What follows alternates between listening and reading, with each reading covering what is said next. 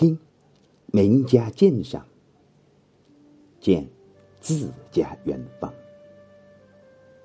想当初，春日点春衣，也要潮去又潮回。可今日曲江对韵，懒上朝，此时心事如何知呢？请您欣赏《曲江对饮》，作者杜甫。院外江头作不归，水晶宫殿转飞微。桃花戏竹杨花落，黄鸟时间百鸟飞。纵饮酒畔人共泣。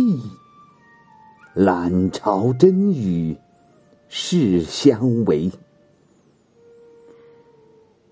离情更觉沧州远。老大徒伤未拂衣。这首诗写于乾元元年春，是杜甫最后。留住长安时的作品。一年以前，杜甫只身投奔肃宗李亨，受旨左拾遗，因上书为宰相房管，罢职一事鸣不平，激怒了肃宗，遭到了审讯。以后虽仍任拾遗，但有名无实，不受重用。杜甫无所作为，空抱报国之心，不免满腹牢骚。这首《曲江对饮》，便是诗人这种心境的反应。曲江也就是曲江池，故址在西安市东南，因其水曲折得名，是当时京都的第一圣地。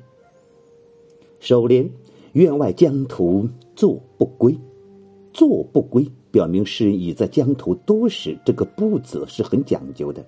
如果你用“作未归”，这反映客观现象，没有回去。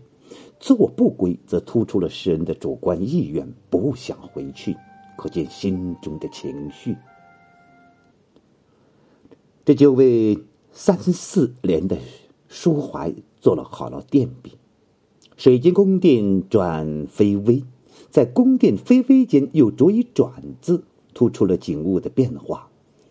这表面上是乘坐不归而来的，久坐不归，时间已经快到晚上，所以宫殿。卑微，但是下面的描写中却没有日暮的景象，这就突露出神另有笔墨。事前所咏的云幕、玉厨，觉盛衰在目，彼此一时。这种看法是有道理的。水晶宫殿转飞微所显示的，即是一种空虚寥落的情景。这个“转”字，则有时过境迁的意味。颔联“桃花戏竹杨花落，黄鸟时间百鸟飞”，短短一联，形神声色相具备。细竹时间四字，即写落花轻盈无声，飞鸟欢悦鹤鸣，生动而传神。两句衬托出诗人的此时心绪。久坐江头，空闲无聊，因而才有这样留意于花落鸟飞。桃花共浴，杨花雨，显得过于恬适而富有情趣，跟诗人当时仕途的诗意、懒散无聊的心情不相吻合。桃对杨，黄对白，鸟分黄白，这是明点；桃杨之色，这是暗点。桃花红，杨花白，这般色彩又随杨花的细逐和鸟的尖飞而呈现出上下飘舞的动人景象，把一派春色渲染的异常绚丽。颈联“纵饮酒畔人共泣，懒朝真语”，是相违。这两句意思是：我整日在纵酒，早就甘愿被人嫌弃；我懒于朝餐，的确有违事情。这是诗人的牢骚话，实际是在说：既然人家嫌弃了我，不如借酒自遣；既然我不被世所用，何苦躬勤朝餐？正话反说，更显其牢骚之盛，又妙在含蓄委婉。这里所说的人和事，不光指朝廷碌碌无为之辈，牢骚已经发到了唐肃宗李亨的头上。诗人素以忠君为怀，但失望过多的时候，也禁不住口出微词。以此二句，足见诗人的愤懑不平之气。尾联。历情更觉沧州远，老大徒伤未服衣。这是说，只因为微官附身，不能解脱，故而虽老大伤悲，也无可奈何，终为服役而去。辞隐辞官归隐。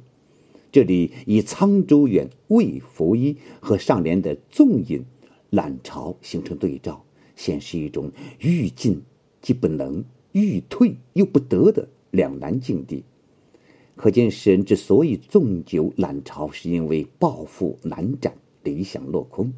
他把自己的失望和忧愤寄托于花鸟清尊，正反映出诗人报国无门的苦闷。全诗脉络分明，针线细密，无懈可击，表现了诗人壮志未酬的悲哀。曲江对饮，杜甫。院外江头作不归，水晶宫殿转飞微。桃花戏竹杨花落，黄鸟时间百鸟飞。纵饮酒畔人共泣。览朝真与世相违，历情更觉沧州远。老大徒伤为服役。谢谢收听，再会。